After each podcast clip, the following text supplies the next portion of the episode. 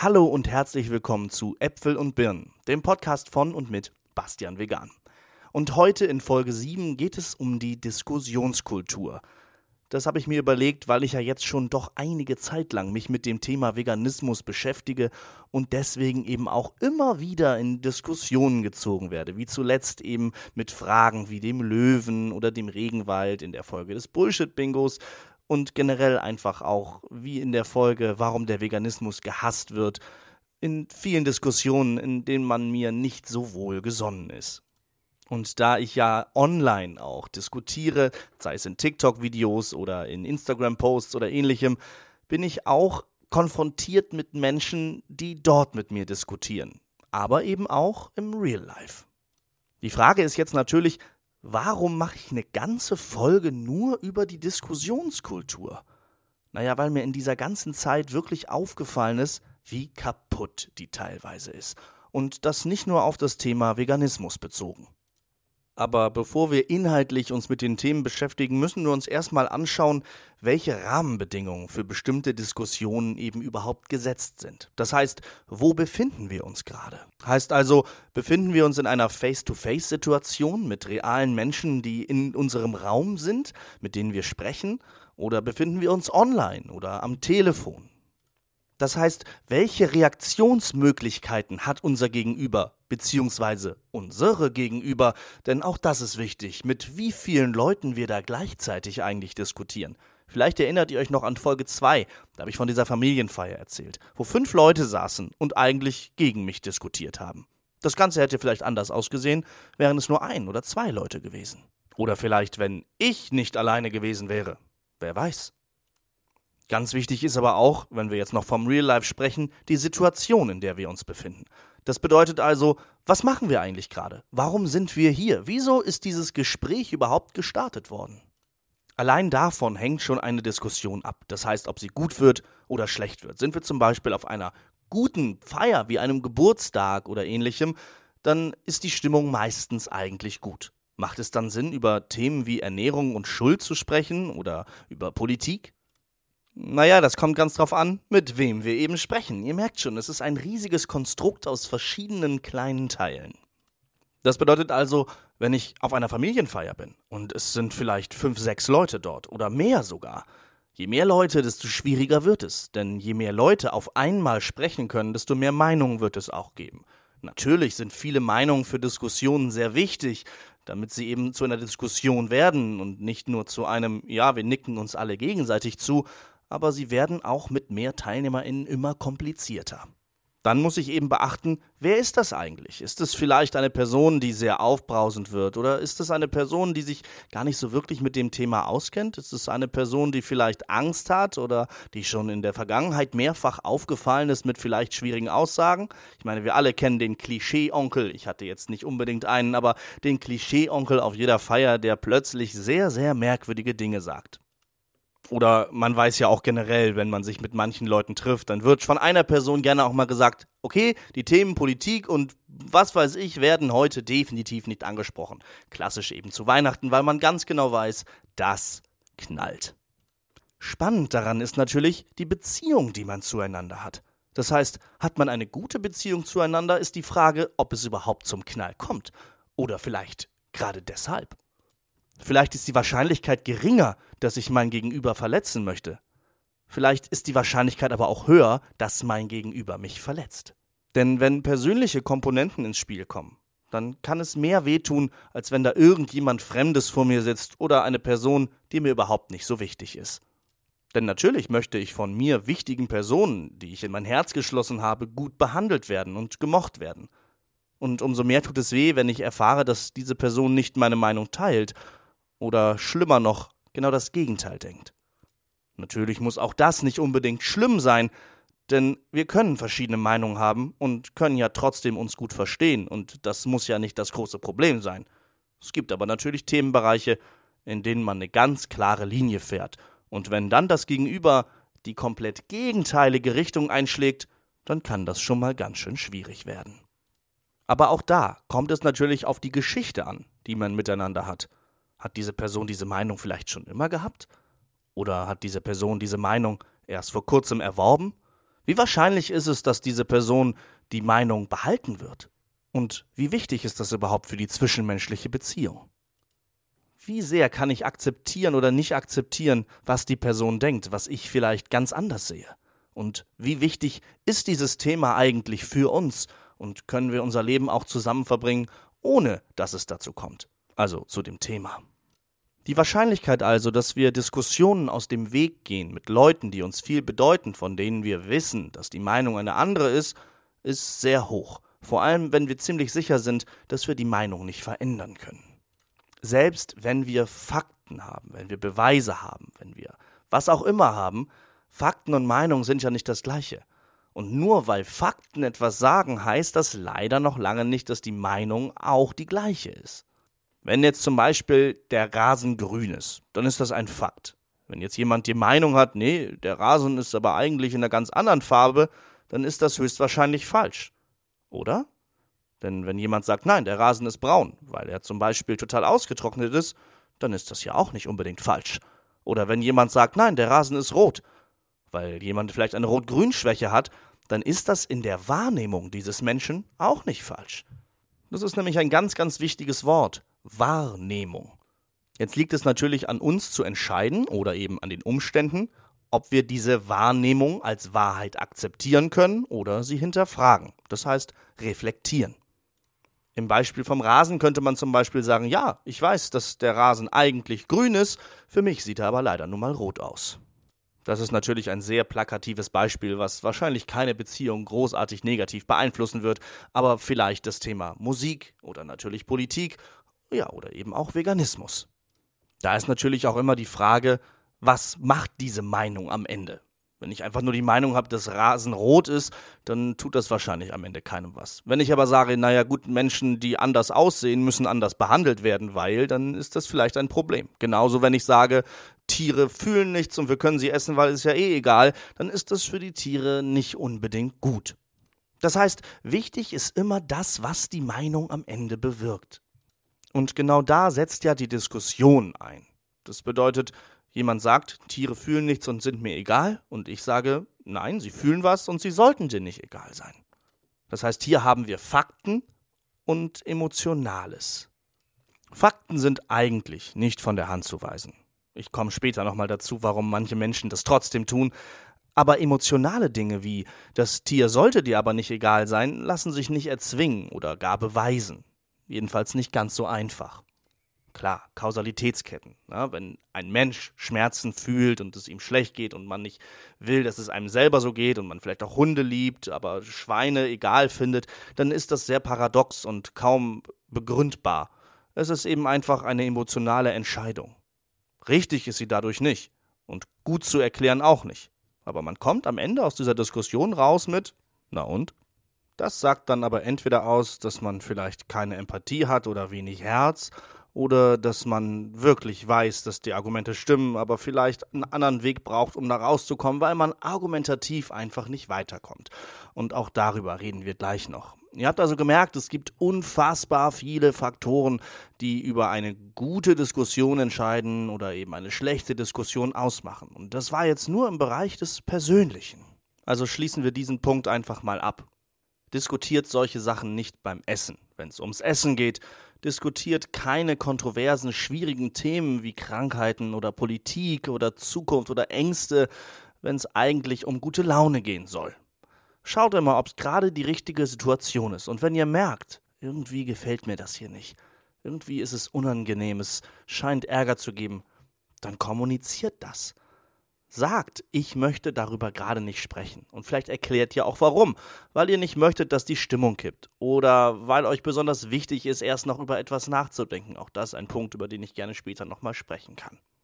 Kommen wir jetzt aber endlich zur Online-Welt. Und natürlich sind auch hier die Rahmenbedingungen extrem wichtig. Das heißt, auf welcher Plattform befinden wir uns eigentlich?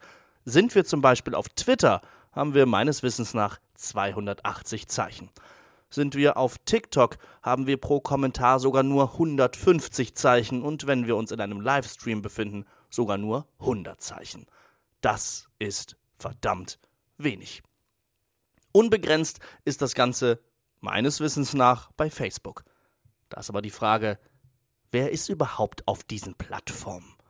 Auf TikTok sind viele Menschen nicht, weil sie sagen, TikTok, das ist doch nur diese Kinderplattform, das ist Schmutz, das ist Dreck und ja, irgendwie stimmt das auch ein bisschen. Aber es gibt eben auch die guten Ecken von TikTok. Ja, es gibt immer ein Für und Wider. Und ja, es tummelt sich ziemlich viel Mist auf TikTok. Aber das tummelt sich auch auf ganz anderen Plattformen. Man kriegt es nur nicht so schnell mit. Der Unterschied ist nämlich, dass einem bei TikTok völlig random Sachen in den Feed gespült werden. Die Suchfunktion, die ist eigentlich von den wenigsten Menschen wirklich groß benutzt. Ganz anders verhält sich das zum Beispiel auf YouTube. Klar, auch da gibt es inzwischen die Shorts und verschiedene Möglichkeiten, aber im Allgemeinen gehst du auf YouTube, hast deine Kanäle abonniert und weißt genau, was du gucken möchtest oder suchst eben sehr speziell nach Dingen und findest sie dann auch ganz einfach. TikTok ist da viel, viel schnelllebiger, aber auch Twitter und Instagram. Facebook zum Beispiel ist eine Plattform, die sich mit der Zeit sehr gewandelt hat. Ich weiß noch früher, als Facebook relativ neu war und wir alle irgendwie langsam darauf aufmerksam wurden. Ich war damals immer noch bei SchülerVZ und natürlich mit meinen Leuten bei ICQ unterwegs. Irgendwann kam dann Facebook und man hat da mal so ein bisschen reingeguckt und dachte, naja, okay, und hat dann festgestellt, verdammt, ich äh, mit meinem Teenager-Wahn kann mein komplettes langweiliges Leben einfach ins Internet stellen. Und es interessiert jemanden, nämlich meine Freunde. Das heißt, ich kann auch außerhalb der Schule allen Blödsinn erzählen, der mir gerade so in den Kopf kommt bis man dann feststellt, nein, das interessiert eigentlich tatsächlich niemanden. Das ist meistens der Punkt, an dem man älter geworden ist und wahrscheinlich zu Instagram gewechselt ist, wo die gleichen Sachen auch niemanden interessieren, aber wenigstens schön aussehen und sowieso keiner mehr lesen muss und es eigentlich nur darum geht, sich selbst darzustellen. Was natürlich nicht heißt, dass es nur Quatsch-Content auf Social Media gibt. Ich denke, mein Content ist auch nicht einfach nur blödsinnig gemeint. Klar, versuche ich auch ein bisschen zu unterhalten, aber da steckt ja schon was hinter. Allerdings ist es bei Facebook so, dass dort tatsächlich eigentlich sehr wenig Aufklärung stattfindet. Und das große Problem, wie ich es sehe, ist die Kundschaft von Facebook. Das waren früher wir. Und jetzt? Jetzt sind es tatsächlich eher unsere Eltern. Die sogenannten Boomer. Ja, oder vielleicht bei euch die Großeltern. Ich weiß nicht, wie alt ihr seid. Die tummeln sich nämlich jetzt bei Facebook und kommentieren und schreiben munter drauf los. Ihr erkennt diese Postings relativ schnell, denn meistens ist es ein halb witziger Spruch, nein, ich korrigiere, ein nicht witziger Spruch mit irgendwelchen Gummibärchen hinterlegt oder Schlümpfen oder Hexen, auf jeden Fall irgendwas mit Comics. Sogenannte Dad Jokes.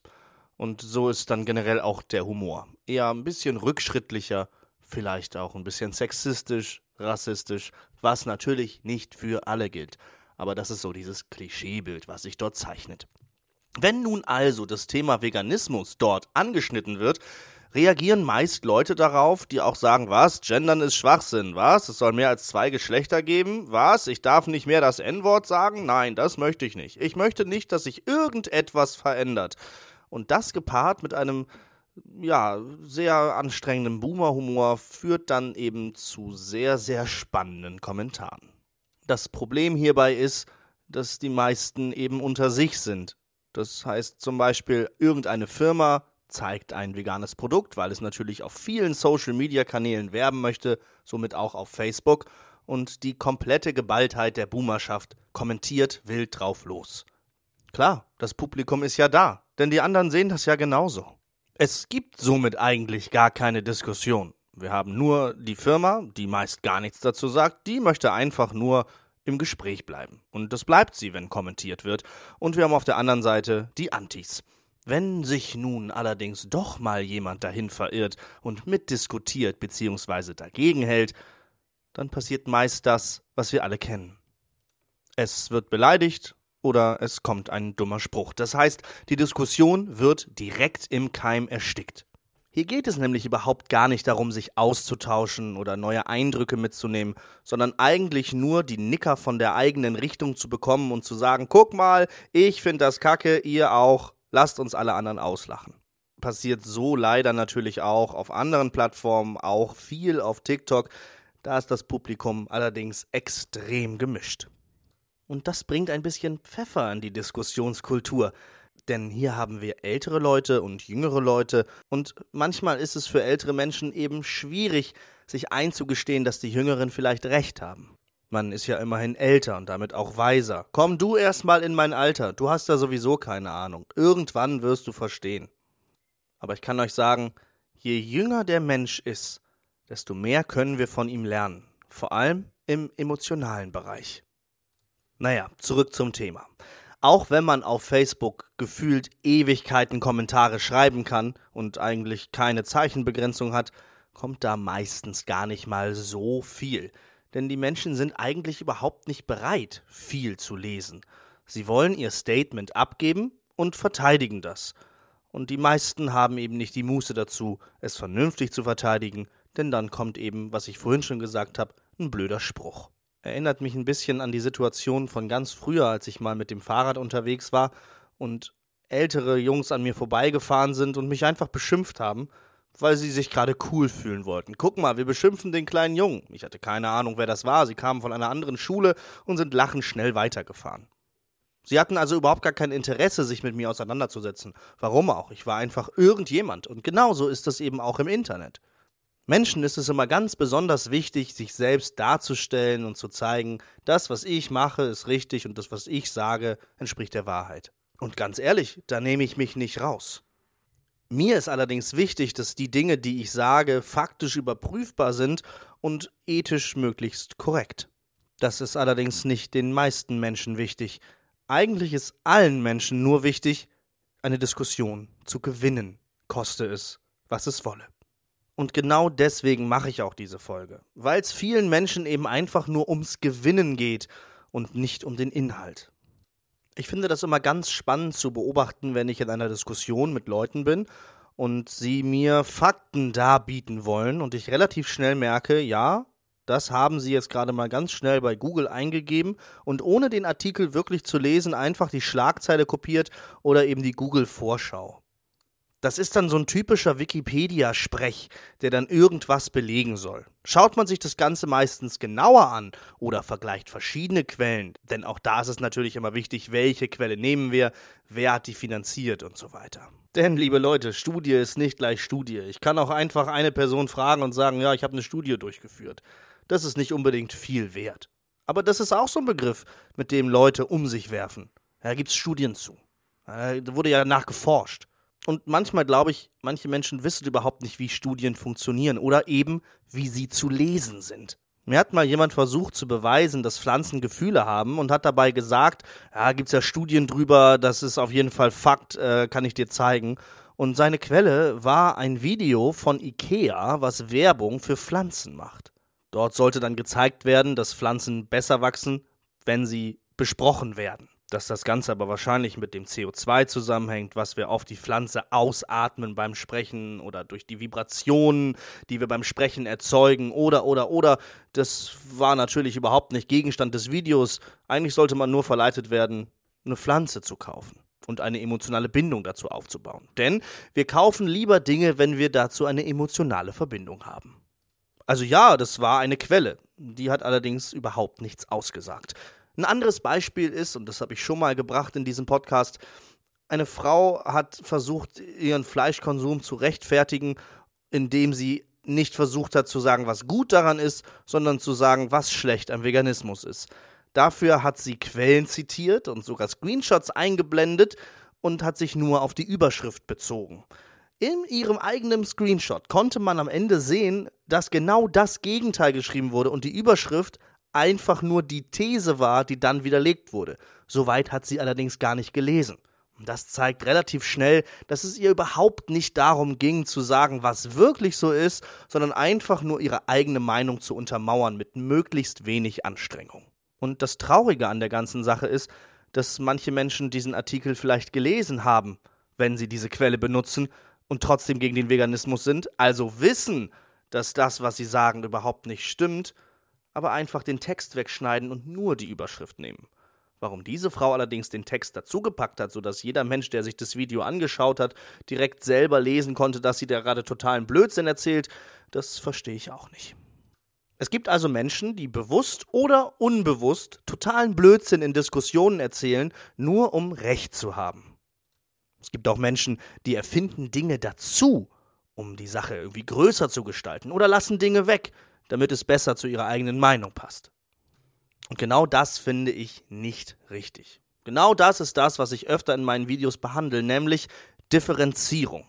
Ich habe zuletzt noch ein bisschen Ärger gehabt wegen einem Video, was ich gemacht habe. Naja, was heißt Ärger? Diskussionen in Kommentarbereichen, was ich gemacht habe über den Stern-TV-Beitrag über Fleischersatzprodukte. Dort wurde ja gesagt, dass Fleischersatzprodukte ungesund sind und gesundheitsschädlich und tralalala. Und ja, wenn man sich das genau anguckt, ist das nicht komplett falsch, aber auch in der Form nicht komplett richtig. Ist vielleicht nochmal ein Thema für eine andere Folge. Aber was mir in diesem Beitrag gefehlt hat, war die Differenzierung. Denn es wurde nur von Fleischersatzprodukten gesprochen und komplett weggelassen, dass es generell eigentlich, also alle Argumente, die dort gebracht wurden, sich auf verarbeitete Produkte beziehen. Und viele vegane Ersatzprodukte sind verarbeitete Produkte. Also hochverarbeitete Produkte. Für mich ist zum Beispiel Kalanamak-Salz auch ein Ersatzprodukt für Ei. Am Ende ist das aber eigentlich nur Salz, also nicht hochverarbeitet. Da haben Leute mir dann vorgeworfen, dass es ja aber gar nicht darum ging, sondern dass eben gezeigt wurde, vegan ist ungesund. Und ich habe gesagt, nein, vegan ist nicht ungesund. Ersatzprodukte können ungesund sein, weil sie hochverarbeitete Produkte sind.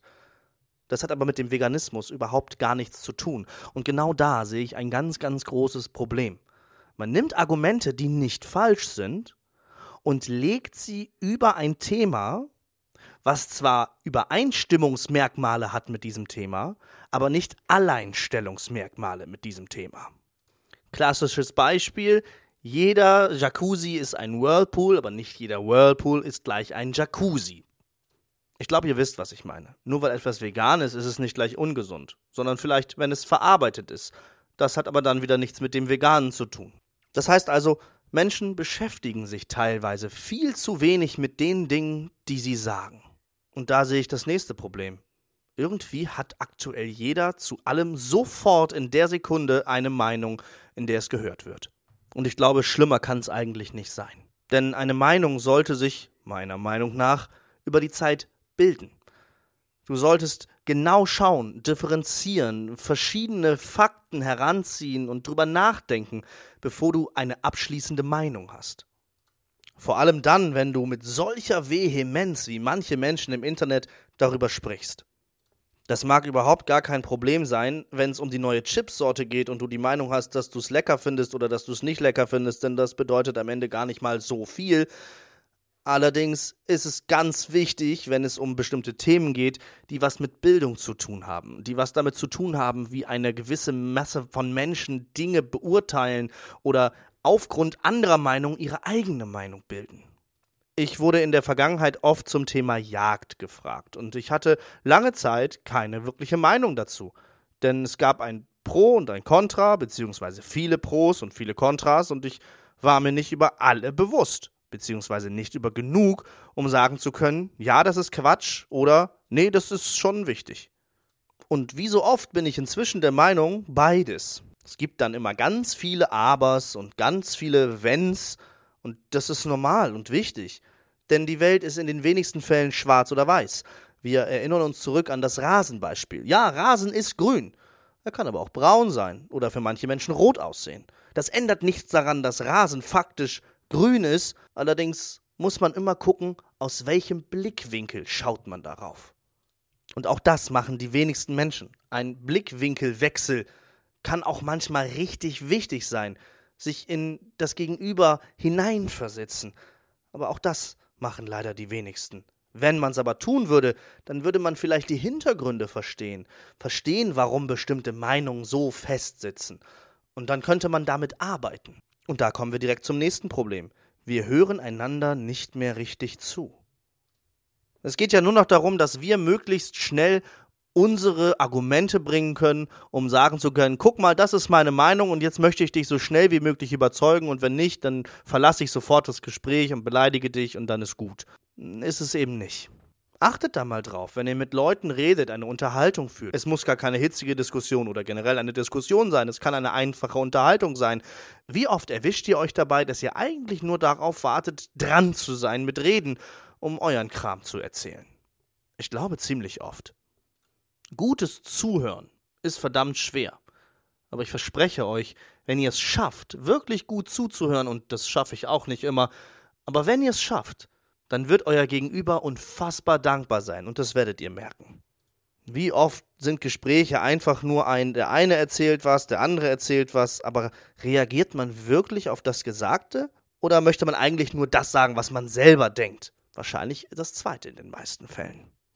Ihr merkt schon, ich habe über den zweiten Teil, das Online-Streiten oder das Diskutieren, gar nicht so viel Hintergrundkram gesagt wie über den Anfang, denn wenn es persönlich ist, wenn es Menschen sind, die wir kennen, wenn wir sogar face-to-face -face sind, wenn wir Emotionen lesen können oder wenn wir uns einfach mehr Zeit nehmen können, weil wie schnell ist mal ein Kommentar geschrieben oder wir haben lange Zeit drüber nachzudenken. Aber wenn man voreinander steht, dann sieht das Ganze ganz anders aus. Das heißt, wir befassen uns meistens mit unseren Gegenübern viel mehr im echten Leben, als wir es online tun. Und das ist auch okay, in den meisten Fällen. Manchmal, gerade wenn es in ein Zwiegespräch geht, das heißt vielleicht auch in DMs oder so, können wir uns die Zeit nehmen. Wir haben viel mehr Zeichen zur Verfügung. Bietet den Leuten an, mit denen ihr ernsthafte, vernünftige Diskussionen führen wollt, sie irgendwo zu führen, wo sie besser möglich sind.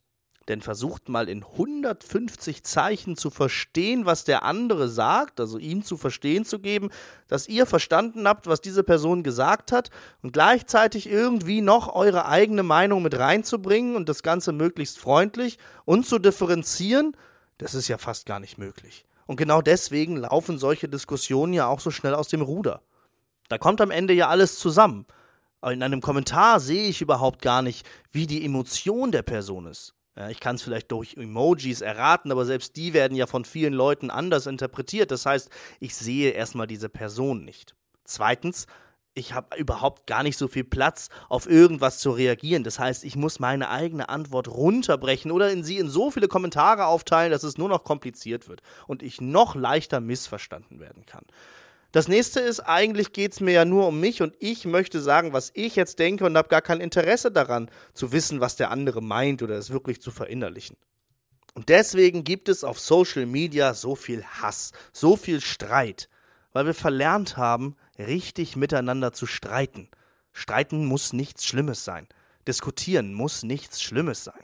Natürlich kann es das, aber wenn wir vernünftig streiten würden, denn nichts anderes ist ja eigentlich eine Argumentation mit zwei verschiedenen Polen, die irgendwie nicht zueinander kommen.